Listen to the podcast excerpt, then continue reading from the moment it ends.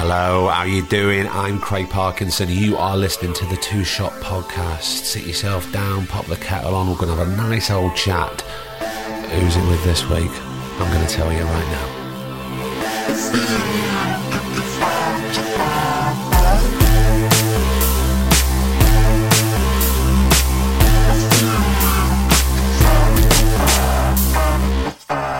How the devil are you? Can you hear that outside? I think someone's caught in a tree, so apologies if that is annoying, but don't worry, we've got a fantastic episode with the wonderful actor Nicholas Pinnock this week. Um, how have you been? It's Thursday, so we're hurtling towards the end of the week, and if you've been in the U K, what a glorious week weather-wise it's been. I mean, I'm not going to bang on about weather, it's not a weather podcast, um, but it's really, it's certainly lifted my spirits. Um, so yeah, keep on that, please. Weather, we have no control. We're in the U K, it's probably going to rain in a bit, um, but until it does, let us enjoy the sunshine. Have you been out to a pub yet? Yeah, I went um, last Friday.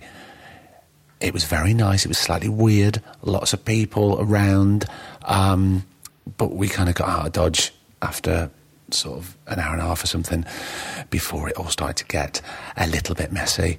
Um, not, no, not me, not other people. Um, Nicholas Pinnock. You're going to know him from I T V's Marcella. You'll know him from Top Boy, all sorts of stuff. Um, it's a really interesting episode this week. I mean, we, me, as you'll hear in the episode, me and uh, Nicholas, uh, Nicholas and I have been in talks and discussions to get this pinned down for, we worked out, three years. So a long time. And he does not disappoint. It does get slightly industry, I must admit. But what it is, it's still about Nicholas as a human and his ethics and his morals and what he stands for and what he won't stand for, um, and learning and the thirst for knowledge and uh, mental health. Um, yeah, he's a, a stand-up bloke. I really, really enjoy talking to him, and I really hope you do too. So, this is the Two Shot Podcast with the wonderful Nicholas Pinnock. Enjoy, and I shall see you at the end. Honestly, Nicholas, I've I've never seen I've never seen two grown men so excited that they can actually hear each other after the, oh, the tech issues that mate. we've had.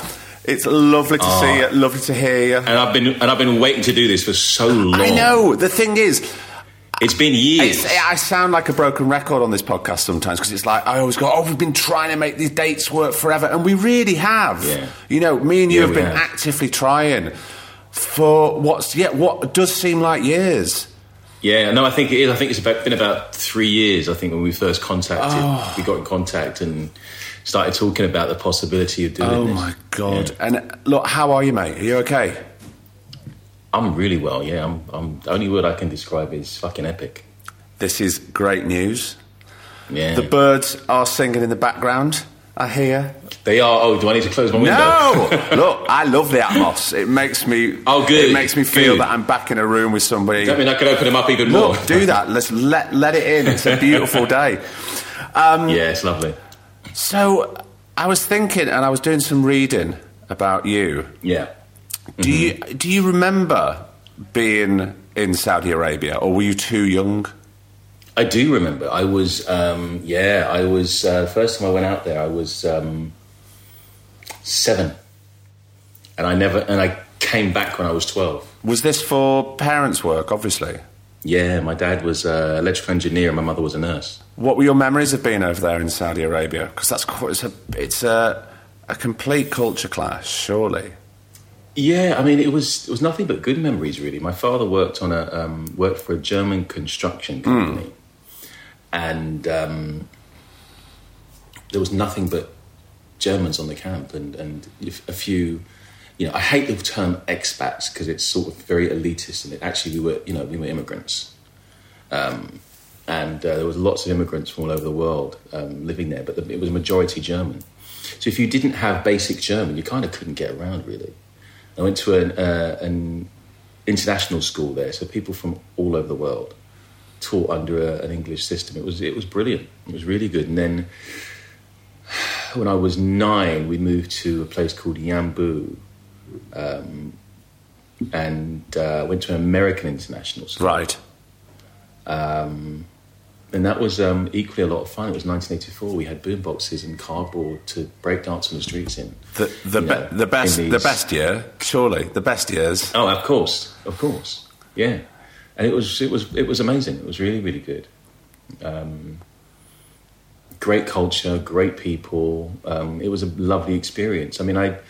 It's really hard sometimes when you hear that, you know, Saudi Arabia is going through all these human rights issues and everything, and the, the whole world is looking at them, and and you kind of go from from my point of view, I can understand that, you know, we're in two thousand twenty-one, they're in fifteen something, mm-hmm. and as a civilization, they're not as advanced as we are. That doesn't necessarily mean that we have to just let them go on and, you know, make the mistakes that we made, but it wasn't so long ago that women couldn't um, apply for a credit card without having their husband sign yeah, for them. Of course.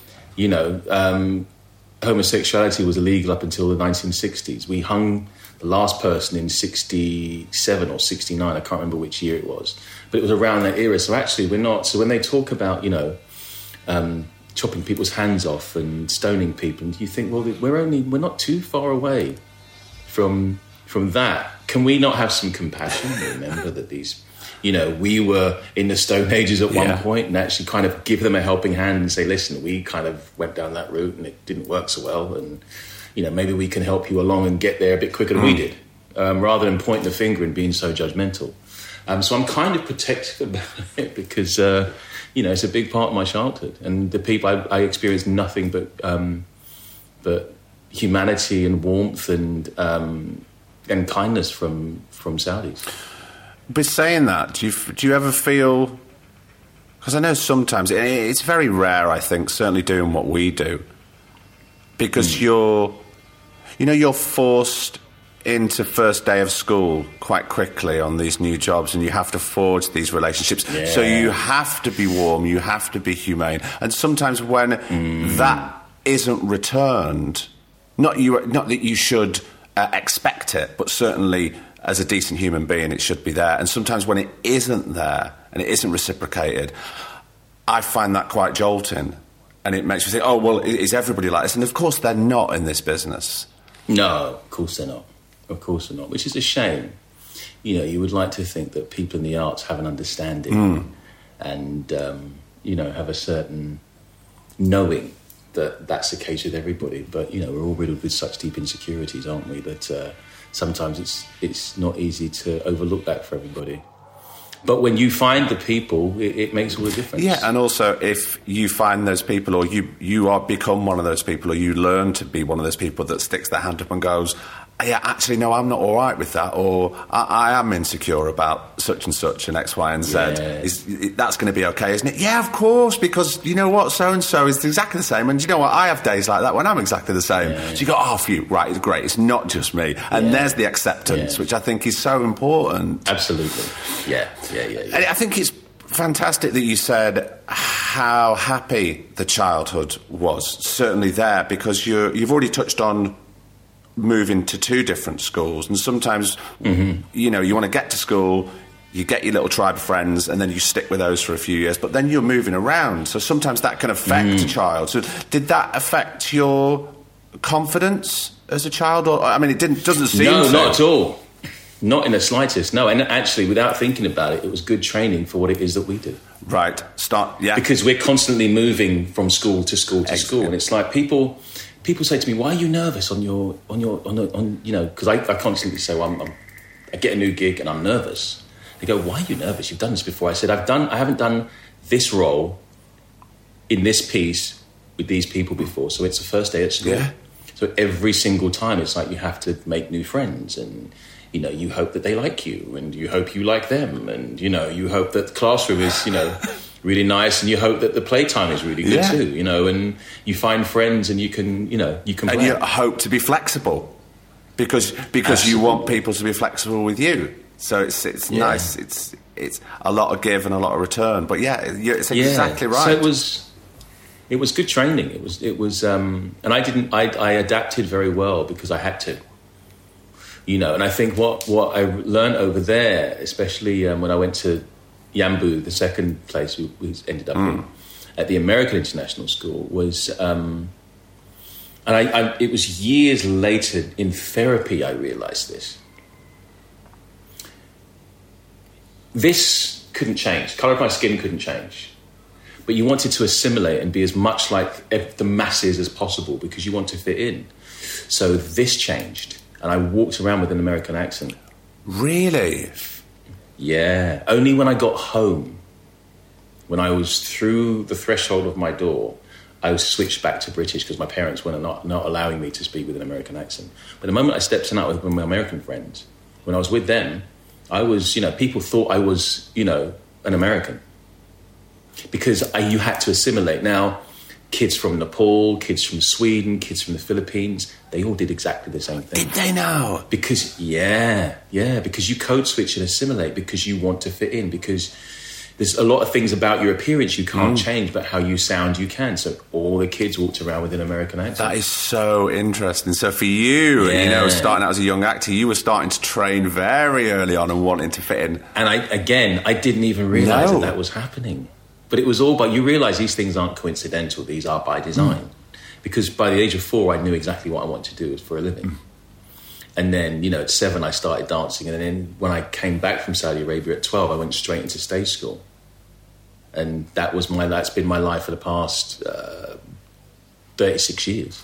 Where did the inspiration for the dance come in? Because seeing it, you know, a young boy dancing, it's not, I mean, we've, you know, we've yeah. all seen Billy Elliot. We know certain certain stories of that, but certainly for sort of from our, uh, around our sort of age group, that would have been quite, certainly, and certainly for me, you know, there's a thing about, you know, being in the north, and certainly yeah. I, I, it was tough for me when, you know, I was, I said, you know, well, I want to be an actor. So mm. as much as we all wanted to fit in, I was, you know, six foot four, skinny, you know, yeah. called Craig. There was nobody else called Craig at my school. I wanted to, I said to someone the other day, I went, I didn't want to be Craig. I wanted to be a John. I wanted to be a Daniel. I wanted to be a Mark. Yeah, I wanted yeah, to like yeah. football. I don't. I'm useless at it. Stick him in goal. That was where I was. You stood out enough being really well, tall, well, let alone having a name like exactly. Craig. Exactly. I mean, everything was against me. Plus, then I go, yeah, yeah. I want to be an actor. Um, because yeah. we all wanted to fit in. So, certainly, a boy dancing. Yeah. I blame my sister. Okay. My sister has been one of my biggest inspirations. So she started dancing at this local um, church hall, the Yvonne Pearl School of Dance. And, um, you know, went to pick her up one day with my mum, and I went in there and I saw all these girls dancing. And my sister was there, and I went, oh my gosh, I want to do that. I want to join. So I ended up doing, that was my first experience. I ended up doing um, uh, dance classes there, tap and ballet and modern and all sorts of things. Yeah. And then I just, again, I just, it was, a, it was another confirmation for me, having decided at four that I wanted to be one of those people in that square thing in the corner of the room that made these people, my family, react like that. I wanted to be just, I wanted to be in there. And then seeing Elvis Presley and Cannonball and all sorts of variety people, I went, yeah, that's that's my life. That's my life. So then dancing was like, oh my gosh, this is fantastic. And then to go to stage school at twelve and um, get my first job on the first day I landed and did an audition, I was like, yeah, this is heaven. So by the time I got to fourteen, I had deliberately um, decided to f- forego my G C S Es because I thought if I had something to fall back on, I'd probably fall back on it. I wouldn't make this mm. work. I want to make this work. So if I don't give myself an out, I'm going to stay in. So you're going to put all the eggs in that basket, so then there is no choice. You just have to graft and work. Absolutely. And if it doesn't work, then I'm fine.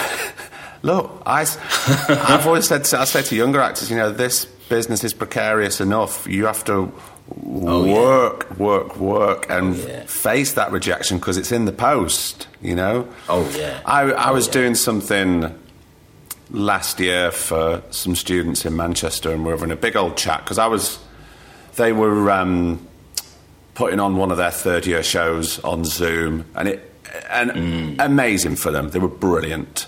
But, ha- but yeah. I, I had to talk to them afterwards. And I'm really sad that you have to do this, because you shouldn't be having to do this after three years mm. of training. You should be out there. And then I was talking to them about, you know, this, in a way, this is your first part of rejection, because you should have been doing this on stage in front of an audience, but you're not. You're doing it online, and it's a little bit sad, but you've success, but that's done.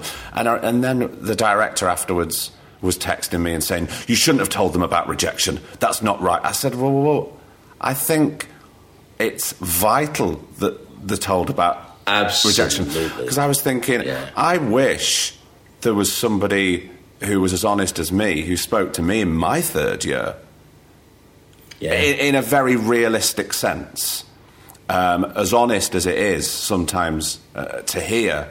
It's it's very it's very yeah. it's tr- it's another bit of training that you can stick in your, your rucksack that you carry around Absolutely. all the time. It's there for you, because well, you can you can teach acting, you can teach dance, you can teach singing, you can teach all these things, but you need people to teach you the industry, and that's luckily what I got at stage school. Because when I was when I was there, I was at a stage school called Corona Academy in Hammersmith, and we did like Emu's World and you know Grange Hill and all sorts of stuff when I was a kid.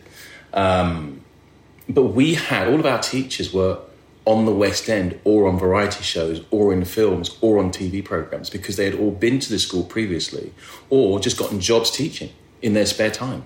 So we had all these major professionals teaching us not only the craft but the industry as well, and it was absolutely valuable. That is so vital, because as, as yeah. incredible as the teachers are, and I, I'm blanketing now, this is nothing specific at all, but teachers who mm. uh, tutor there day in, day out, week in, week out, term by term at drama school, amazing, amazing. They're giving groundings of training. Oh, they are, absolutely, but, no but doubt. I remember when uh, guest directors and lecturers and tutors would come in who were current, who were working in the business today, would come in, and then you'd, you'd they'd shine a light on something that wasn't touched upon, because they, they mm. were they were out there working or directing yeah. today. So there's a th- I think there always needs to be a nice balance with that. So, certainly, yeah, now. the industry changes. Yeah, the industry changes, and what was you know. what was industry standard or norm fifteen years ago has kind of shifted now. Absolutely. And so the, the constant, so when you've got someone who's out there on, on the floor actually doing it, bringing that to the students, it's it's amazing. When did the, because it sounds to me, and I know that, you know, dance and music was something that was a big part of the training at first. Mm. When did it switch that, not necessarily that you turned your back on it, but you, you wanted to be more focused and led by acting, I suppose, quote-unquote acting, put it into that box? So I think what, what happened was I I went to... Uh, after stage school, I went to a performing arts um, like college, mm. really, in King's Cross. And How uh, old were you now, Nicholas? You, like d- late teens? I was sixteen, sixteen at this right, point. Okay. sixteen, yeah. I was like a couple of weeks sixteen, actually. I was the youngest entrant into the college at that time. Um, and we did basically everything I was doing at school, but just without the academics. And we did it all day long, and it was absolute bliss. Mm. And I became quite good at everything. I was, what you know, I was a triple threat. I could sing, dance, and act to professional standard. And I made a conscious decision that while I was young and fit, and I could still do it and enjoyed it, I was going to spend a lot of time dancing. Um, but in the back of my mind, I always knew that acting was where I was going to end up. Um, and so I joined a contemporary dance company straight after I left. And um, uh, I didn't end up in the West End because I figured that I looked at people who had done it before me, figured if I'd gotten into doing West End, I wouldn't be able to transition into acting so easily. So I avoided that. Just kept dancing. I got roped into, I did some modelling, and I was always coming back and doing, you know, an episode of something or a couple mm. of episodes or something or a, a bit of theatre. I was always doing bits and pieces. And then when I turned thirty, I just said, right, that's it, not doing this anymore. And literally started saying no to anything else other than acting. Which I think, and I've said this before, I'm sure I've said this on air before, that mm. I think that is such a powerful thing to say. Is to say no, It's a scary thing to do. Oh, it's your biggest but superpower. It, it, it's exactly that, yeah. my friend, exactly that. Um, to say no, and eventually some th- there will come a change, because that's the only power that you have at that at Absolutely that time agree. Is to say no. Yeah, yeah. And we all know yeah. how scary it is, but it's scary for that window, that very small window, and then after it yeah. there's a release, and then there's, uh, uh, you know, a sense of pride, a sense of power, and then we move on. Absolutely.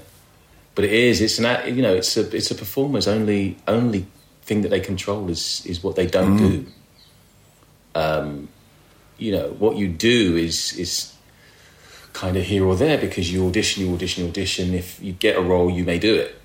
Um, but say, even saying no to auditions and going, that's not the type of work I want to do, but I need money. Do I do it or not? Is it going to help my career? No. Uh, will not doing it help my career and leave the door open for something else? Yes.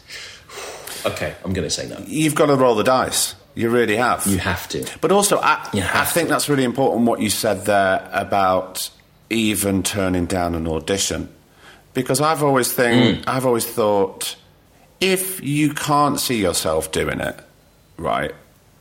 Why would you, one, waste your time, waste somebody else's time, then if you, they turn around and like you get offered it and then you say no, they go, well, fucking hell, you've just, we've gone through all this, you've got everybody's hopes up, you could have just...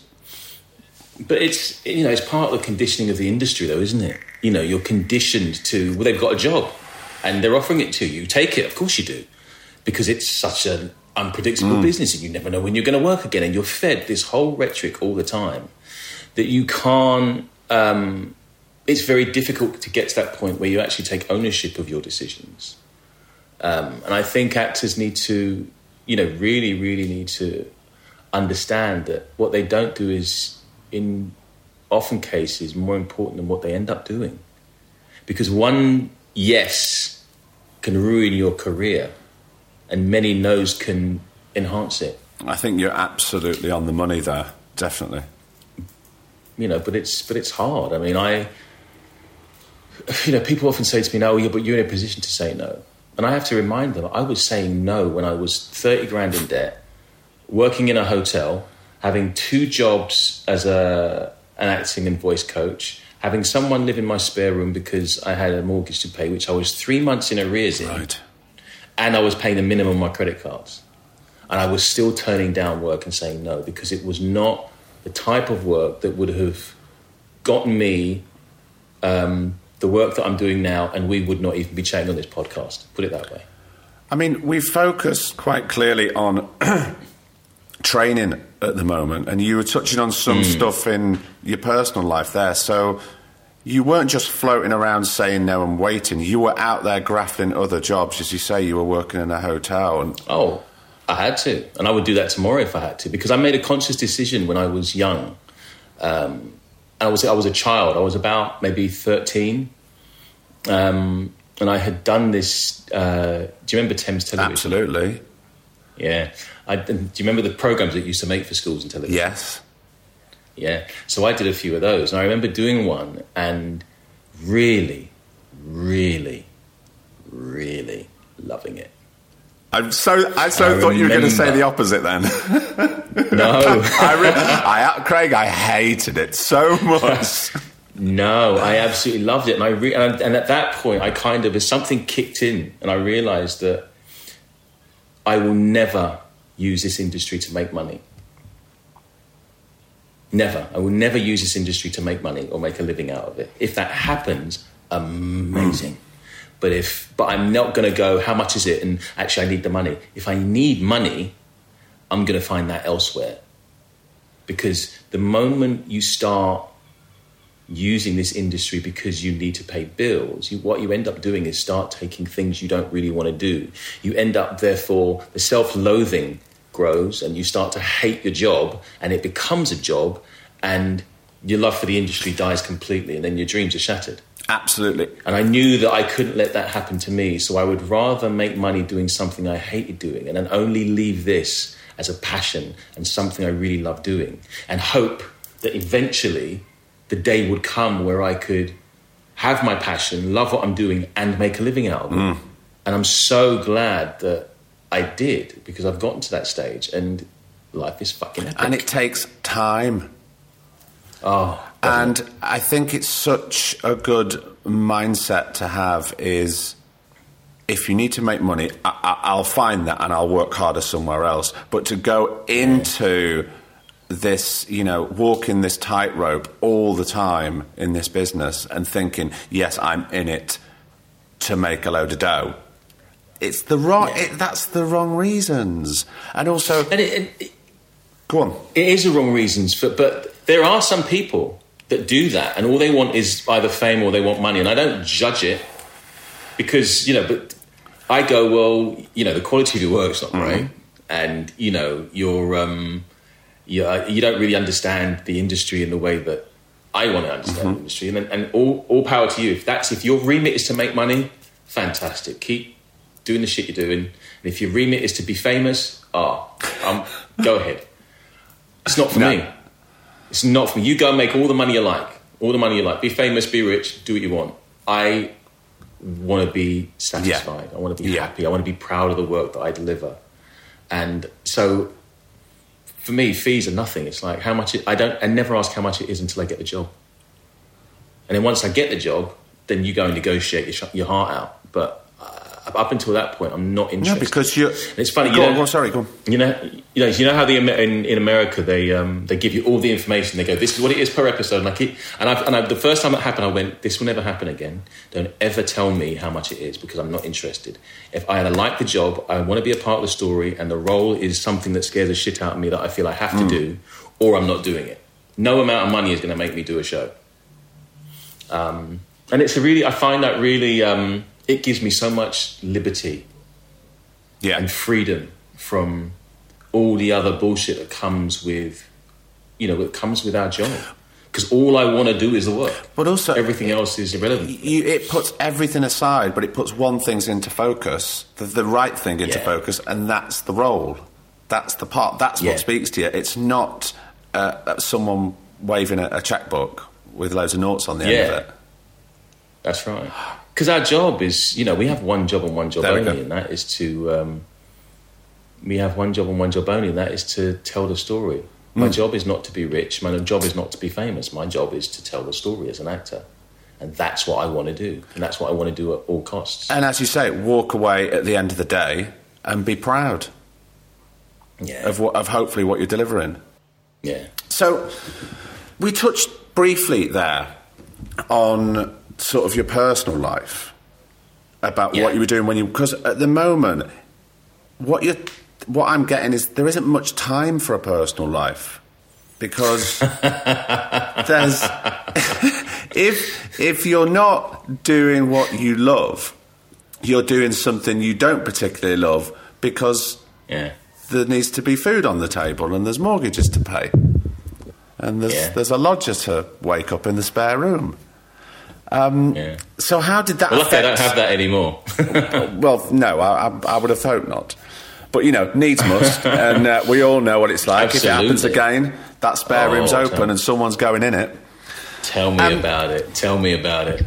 How, how how was the business affecting you as a person? Because we all need downtime.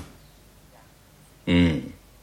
So did that affect you? Were you? Did you find yourself that you were maybe sometimes too focused, or you were too... had the mindset of, of working too hard? Because you... Or, or what I'm getting from you is that you want the knowledge and you want to graft. Mm. Yeah. I mean, back then I had... Uh, it was twofold, really. Hmm. I was... fifteen years ago, I had a mental breakdown. Okay. And, you know, I was I was in a situation where I was I was struggling. And uh, things, you know, life got on top of me. It became too overwhelming, so I had a breakdown. Now, the only thing that saved me, my only safe space and comfort zone, was work.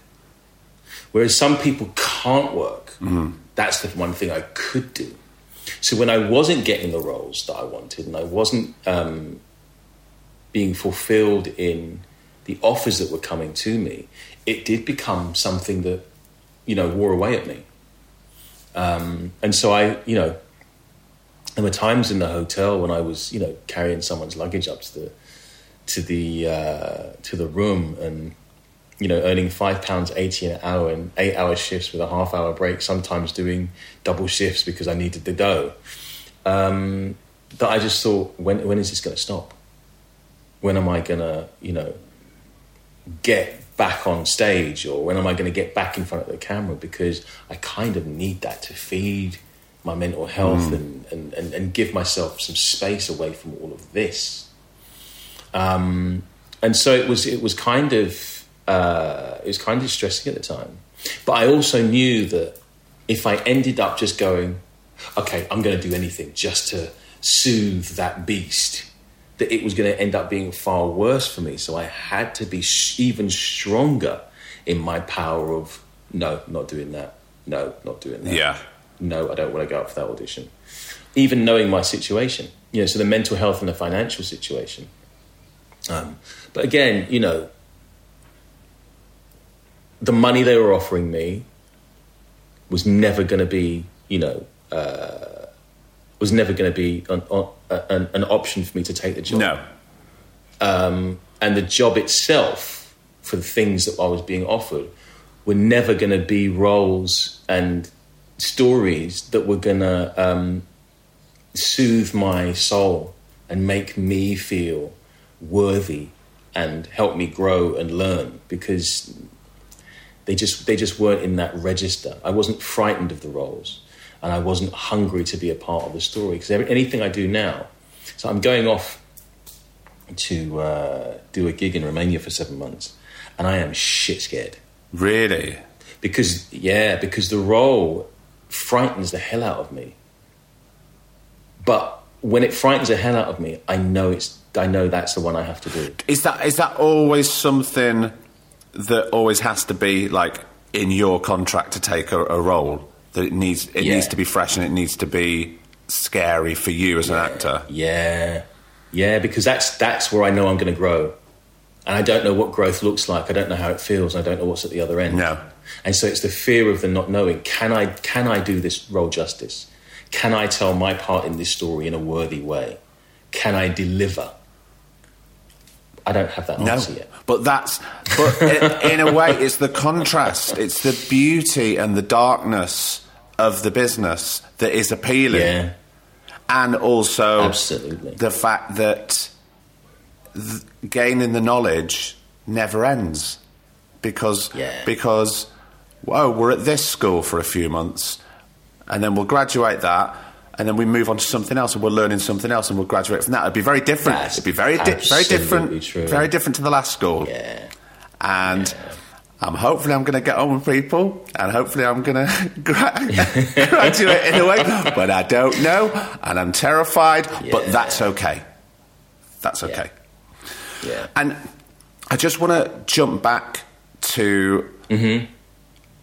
During the tar- the darker times for you, or certainly, or certainly yeah. the tougher times, um, I, and yeah. I don't, and I know me and you was, we've spoken quite openly together about things like yes, this before, yeah. um, and I certainly mm-hmm. think it's something that, you know, we should have a discussion about more and more. And I know that you, you know, you, you're oh, you, God, you're yeah. a, you're an ambassador for Mind, which we'll we'll come on to later, who do fantastic work, and yeah. I've shouted them out a lot of times on here.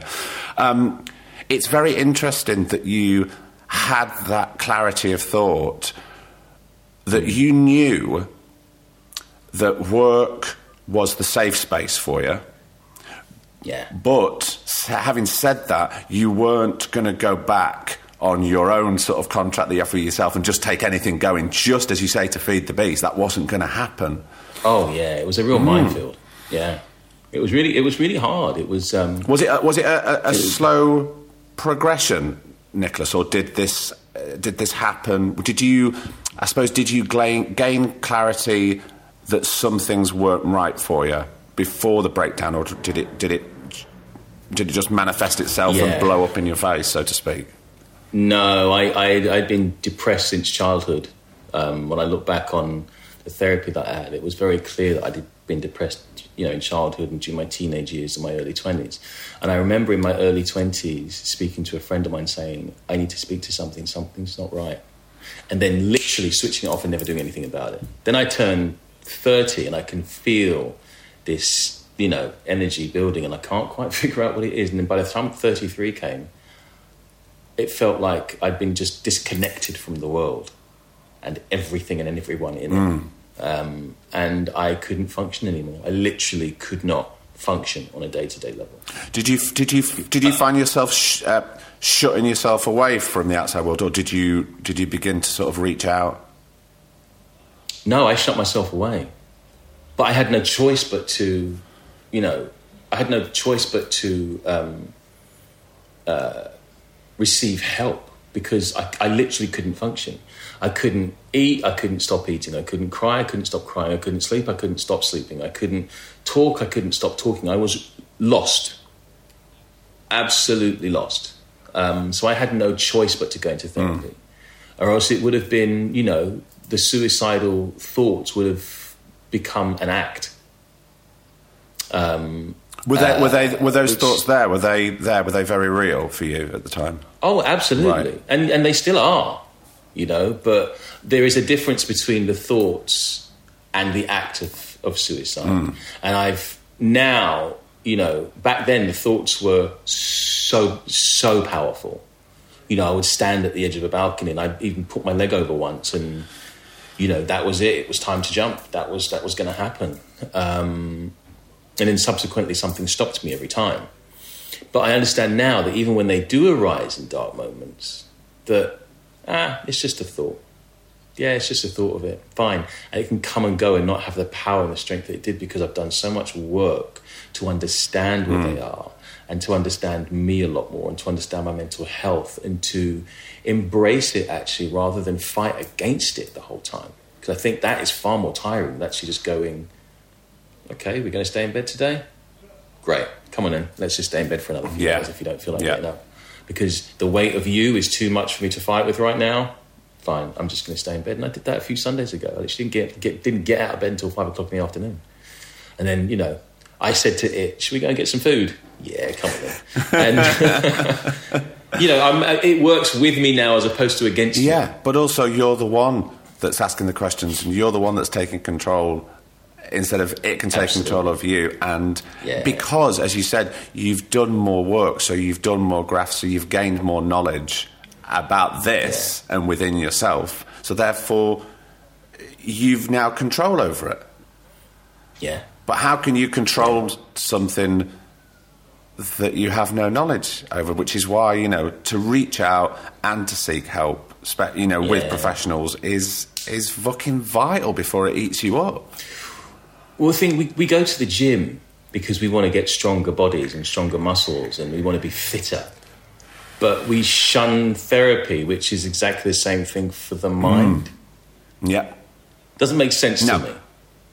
Doesn't make sense to me at all. And I think we, you know, we need to, as a society, as global societies, we need to rethink our focus on mental, me- mental and physical health.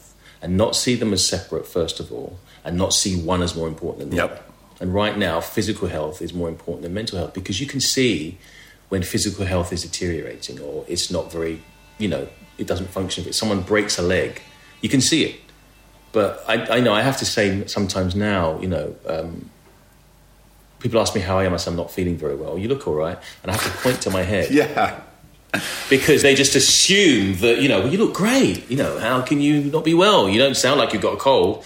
No, I've got fog mm. up in here and things are not right and I'm really not yeah. feeling well, so I can't come out and play today. Yeah, Sorry. I was explaining to my almost ten-year-old about it because mm. the school, when everything was... And I don't want to talk about what we've all been through that much on here because there's a time and a place mm. for that, but this is kind of... in conjunction sure. with what we were talking about. The school were talking yeah. about, you know, when we come back to school, everything's going to be a bit different, but we're here to talk. You know, sometimes if you feel a bit sad within in yourself, in your mind, that's okay, we can talk about it. So we were, I was having this discussion with him at home, and I was saying, and he was trying to in his, you know, he's almost ten. He's just constantly asking questions, and sometimes I just, I just don't have, I just Brilliant. don't have the answers for him. But yeah, I was saying, yeah. I said, so right, so when we break our arms or we break our legs, and the doctors go mm. and they put a cast on, and we can go, oh look, they can see that the, they can get an X-ray, they can see the bone is broken, and they know what they need to do. I said, but sometimes if you sort of fracture or you break your mind, no one can really see that at first, so yeah. it takes a bit longer to delve into it, and the special people uh, who can really talk to you and find out what's going on, but we just need to begin discussions about it. He went, okay, right, so he kind of got it a bit more when I when I used that sort of Brilliant. analogy. Um, but, yeah. you know, I would not only say that to a, an almost ten-year-old, I would kind of use that for anybody. It's just, it seems to, to me to Absolutely. be so clear and concise about yeah. what it is. Um, yeah, and I think I think as actors, as performers, I think um, something very special happens with us, and I don't think most people, and I, don't, I actually don't think most actors realise this, that our subconscious has no idea that we're acting, and so it releases exactly the same chemicals as if we were angry, or if we're horny, or if we're you know, uh, grieving, or if we are jealous, if we're happy. Our bodies release the same chemicals because the subconscious has no idea. Mm. So when we are dealing with the darker sides of the characters that we're playing, what happens is we leave at the end of the day. Our conscious mind knows that this is a job. Our subconscious, no idea. So we leave at the end of the day and we're carrying these chemicals that don't actually belong to us. Yeah. Because we are the vessel for these characters. We sometimes find it difficult separating what's ours and what's theirs. And that can cause so much confusion, which is like why I think, I truly believe that's why a lot of us end up in therapy, A A, N A, O A, all the other S L A, yeah. you know, all these things, because our behaviour and our acting out is not necessarily born out of our own stuff, but the stuff that we're carrying from our characters that we haven't let go of yet. Mm-hmm. And I think there is some, you know, specific therapy that um, we need. And I'm trying to desperately um, start like a, a fund to uh, and a campaign to make sure that we have, as well as physical first aiders on sets and in theatres, that we have mental health first aiders as well, because some of the things that our characters have to go through can be quite dark. Oh, absolutely. And can really knock on the door of some of our stuff that feels very similar and attach itself to that stuff that feels similar, mm-hmm. therefore making us think that our stuff has come up again and we're never getting rid of it, and really it belongs to, to him or her. Exactly. I mean, that is so interesting. I think it's vitally important what you're saying, because, of course, look, when we're on set and we're dealing with firearms, we've got an armourer to show us what to do. If we've got a complicated Sorry. fight scene, we have a stunt coordinator who's a professional who will show us how to do things safely. If yeah. I'm if I'm playing, and I have done, you know, quite dark characters that would do truly awful, abysmal things that yeah. you that, that you read about in the papers and that you don't want to read about, because you don't want you want to shun that news away because it's too real. Sometimes mm. my little boy, Um, when he was much younger, he was mad into Bob the Builder. I'm going off on a tangent now. And I got Neil no, go I, I got Neil Morrissey to ring him up and leave him a happy birthday message oh. and, uh, uh, as as Bob the Builder. And yeah. um, and I played I it to him, and the look in his face, he was terrified. He went, too real, too real. He couldn't handle it. He just couldn't handle it, that it was it was too real that Bob was calling him. It freaks him out. And that's sometimes sometimes what I, what I feel when I when I hear or I read something, uh, you know, read something in the, in the newspaper or on the radio, and I just think to myself, this is too real, man. This is too real. I don't need this darkness in my yeah. life. But that's yeah. the thing. There's nobody there to help me after that, or help you, or help anybody else after we've gone down the route of playing yeah. such a dark path, because where's the aftercare there? If a stunt if a stunt yeah. goes wrong, that's okay. We've got paramedics on set. They can hopefully, that's if it's not right. too awful injury, they can patch it up and sort it out. But if I if you're going home at night, I mean, you go home at night anyway, whether you come off stage or you come off set, and there there is a reason why you're not going straight to bed, because, as you said, you mentioned, exactly. we've got all these chemicals buzzing around, and that's why it takes time to to, to yeah. come down off that ledge. But if you're still thinking about those thoughts or the subconsciouses, who where's the aftercare there? So I think what you're saying is really, really interesting and, v- and vitally important moving forward. You think about the amount of times you've done a play and how many actors end up in a pub every single night after a performance. ninety-five percent. Exactly. Because you're trying to medicate and you're trying to get rid of those thoughts and feelings that you don't really understand. Um, and it's exhausting. And I think, you know, I think we need... Um, there is specific care that we need as a community, as actors um, and performers, but it's you know it's, it's it's also stage managers, it's also directors, it's also writers that are in the room or on the floor experiencing these things with you, because it can trigger some of their own stuff too. Absolutely, I think it's the I think it's the whole team. Yeah, absolutely, because everybody's. Yeah. The great thing is, you know, I think less and less now, you know, there's no, and maybe it's just the fact that we're getting older and we see it more clearly, but there is no us and mm. them anymore. There's no us and them. There's no sort of hierarchy. No, there is. From, there from isn't. You know, from the execs, and I don't say down, I say across to, you know, the runner really? who's just started. We're across, we're all yeah. on the same team. Um, and it affects everybody because everybody's trying to do their job the best they can. Yeah. And I just hope that, um, you know, we can make something work so that the theatres, you know, the B B C, uh, all the channels, all the studios can mm. slowly start to really take this seriously and care for the people that, um, you know, that are trying to deliver entertainment, essentially, for everybody. Because you think about it, every time you watch a piece of T V or film or you go to the theatre and you're laughing or crying or in shock with the actors... Mm. If it's moving you that much, if it's moving you to tears, let's say, what's the actor going through to actually make us feel that way? To the power of ten. To what oh, we yeah, feel. You would think so, wouldn't you? You know, um, and it's and you can, you know, you can clearly see the after effects of, of the damage that it can often do.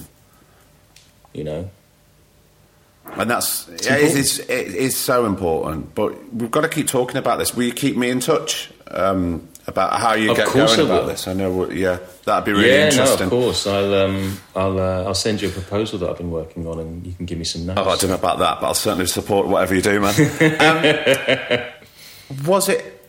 Did you find it? Was it a conscious decision to to go to the States and certainly, you know, take work over there? Uh, so that's a whole other story. So I never wanted to go to the States. Ah, I thought that. I, I did think that. I, um... I'd always said, um, I work quite well here. I like working over here. And, and it wasn't an arrogant thing. It was a feeling thing. But I'd always said, if America wants me, they'll find me. You know? If they want me, they will, they will come and get me. Because... I didn't see, I didn't and I don't see America as being the holy grail for acting and performing. It's, you know, and it's, you get, there's more opportunities because they have a wider range of um, films and T V programs and channels and things like that. So it's just, it, I see where it's, you know, the next step, but for me, it's not the all and everything. I was making a living out of my job and um, I really enjoyed the work I was getting here. Mm. I figured if it happened, it would happen, but I wasn't going to go chasing for it. Yeah. Um, so then I, I never went out to do pilot season. I never uh, really fought for jobs over there. And I always said the only way I'm going to go out there is if I'm working. And I don't know why I said that. It was just something I felt. Then after, um, you know, some years, a manager from the States contacted my agent and said, you know, does he have representation? I he, They said, you know, no. You know, does he want to talk to us? So I set up a Skype meeting and um, met with the, my current manager now. And I said, look, I'll give it a year. If nothing happens, then I'm kind of good. But, you know, I'm not going to move out to the States and I'm not going to stay there. I said, so if it's going to happen, it's going to happen from self-taping and me being over here. But I'm not interested in you know, living over there. Um, and they said, okay, fine. And eventually things started to come my way. I was turning down a lot of stuff because it just didn't seem like the right sort of stuff for me. Again, there's a, there, there's so a pattern we, here. There's a theme. I'm, there is. There I'm, is li- I'm liking it. And my manager said to me, listen, you're not going up for anything. we have to put you out there and let people see that you're you're doing stuff. So can you just like put yourself on tape for something? I said, okay, do you know what? Up the next ten you send me, whatever it is, I'll put myself on tape and I'll send it out there. I said, but if there are things that I don't want to do, that's on you because I'm not going to end up doing them. And after that ten, I'm going back to doing things my way. And he said, okay, fine, thank you. Just so it turns out that within that ten, mm. Counterpart. Right. And I got the job, I went over there, and that was my first, uh, you know, U S experience. And then from there, it just kind of has kept yeah. going. But I knew that that was going to be my route because I knew the cattle market style um, pilot season mm. thing wasn't going to work. And I've seen friends... When I, while I was out there, I saw friends doing, you know, thirteen auditions a week and all eleven to fifteen pages long. And by, by day three, the quality of their work just isn't any good. So how are they going to get a job in the first place? Well, how can anybody do that? I remember when I was in New York and I was going, I, I can't possibly do this. It's physically yeah, impossible it's for me to go into a room for all of, what, a few minutes and try and deliver to the best of my ability. Yeah. I, I'm yeah. just not going to do it because... I always, you know, I say to people, well, the last thing they're going to remember is that is, is you going in for that audition. Yeah. Oh no, we well we yeah. saw we saw them do that, and you know what? They were terrible. They don't know that you've had seven auditions that day. They don't know that something bad's happened in your life, and you're bringing that into the room, and it's it's it's exactly. conflicting with your work. They don't know, so go in there, yeah. and you know. And it's also that thing of, um, oh, you've got an audition tomorrow. No, I haven't. And my that's exactly my answer. I go, I'll tell no, you what, they want it in by nine o'clock. No, yeah, not it's not going to happen. But here's mm. the thing: what you realise is, you know, they always go, "Okay, you can do, do it next week." You go, well, "Why didn't you say that in the fucking first?" That's time? Exactly my point. Exactly. But as actors, we are all sort of conditioned to be so beholden to them, whoever they are, because they have the jobs that we want. So we end up doing backflips, trying to get those jobs, and really taking back a bit of a bit of ownership and power in self and going, my performance is not going to be very good if I deliver it to you tomorrow and I've stayed up till three o'clock in the morning trying to learn fifteen pages worth of script. Mm. I'm actually, do you know what? It's not for me. I'm out. If that's what you want from me, it's best you get it from somebody I'm not else. Your guy. Yeah. Yeah. Absolutely. I, and, I'm, and I'm okay yeah. with that. But I think, you know, it's like what we were saying before, you know, when we're on the floor and there's no us and them and there's no sort of beholden to the producer. It's like, we're a team, we're working yeah. together. Let's have a, if we yeah. have a difficulty, which inevitably we will, because there's always problems. Mm. So we sit down and we discuss how we can, you know, negotiate the best way to play this out, because we've all got different... Yeah. We, we, we've all sat at home, done our prep and thought, oh, this is going to be what it's like and this is the location, this is how it's going to work. Inevitably, yeah. that isn't how it's going to be because because the world doesn't fucking revolve around you and it revolves around no, other exactly. people, and it's a balance. Yeah. And it's about yeah. listening and it's about acceptance. Um, yeah. But yeah, more and more, I think you're right about taking back that ownership and... Yeah, it's, how many times have we screamed, why didn't you say that in the first place? In first place, yeah. Don't make out. Yeah, you're, don't, you're the one that's starting this. Don't do that. Let's work together. You want to cast it. I, I, at this stage, I kind of want to do it. Let's try and work together to see yeah. if we can make that a possibility. But here's the worst thing I think about the industry that happens at that thing is that at some point, once the power shifts, or you get to a certain level in your career that they feel they can't treat you like that anymore, you all, all of a sudden you start getting treated differently, because some things that happened, you know, that would have happened to me ten or fifteen years ago, there's no, it's just, it just doesn't happen anymore. Because apparently I've gotten to a certain level, or, you know, you and I have gotten to a certain level that, you know, you can now see the whole script. Why couldn't I see the whole script fifteen years ago? Only show the children what they need to know. And it's yeah, crazy, you know what I mean? You know, how is it's it like, now that, how is it now I get on. a week to prepare I get a week now to prepare um, you know, a self-tape. Before I got a couple of days. What, why? Because I wasn't considered, you know, a worthy enough actor, or I hadn't reached a level that was um, worthy of that amount of respect. Nicholas, um, honestly, I'm so, despite uh, are mad tech issues, which the listeners won't even know because producer Griff was just going to splice this thing together. It's going to be sweet as a nut. Fantastic. Um, it's been an absolute delight. I, I'm, I'm sorry we have time restraints, but no doubt I've got a feeling we may be, we no. may be speaking again. Can we do this again? I've, I've got a feeling that's going to happen because I've thoroughly, thoroughly yeah, enjoyed it. it. And uh, I can't wait till the sun shines again and we can uh, meet up in real life and wander through a Absolutely. lovely park. No, well, let's do let's let's let's yeah, let's do that. Let's do that. And I want to work with you. I'm gonna. I'm trying to find something for all the people I want to work with, and you are on my list. Stick me on really that list. Really want to make it, that happen at some point. It'd be an absolute delight. I have a feeling it, we'd get on very, very well. Yeah, me too. Me too. Nicholas Pinnock, you're an absolute joy. You take care and loads of love, my friend. Lots of love. Take Lots care, love man. To you, man. Bye. Thanks, buddy. Bye.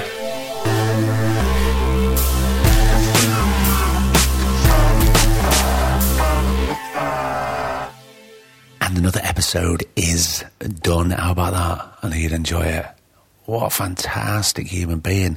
And we um, we did kind of run out of time because um, we both had other things to do. But I think you can hear that we both really got on. And, um, yeah, I'm definitely going to have Nicholas back on the podcast. Definitely. Um, we'll see how his trip to Romania was.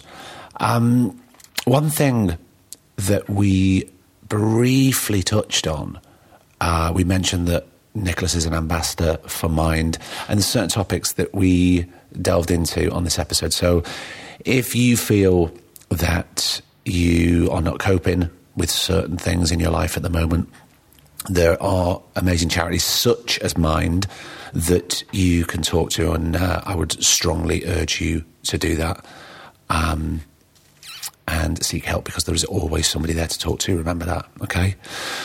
Right, so uh, I'm off. I'm going to go on the school run. The joy of the school run. Um, so until next week, uh, keep getting in touch with us, downloading, subscribing. Do tell your friends.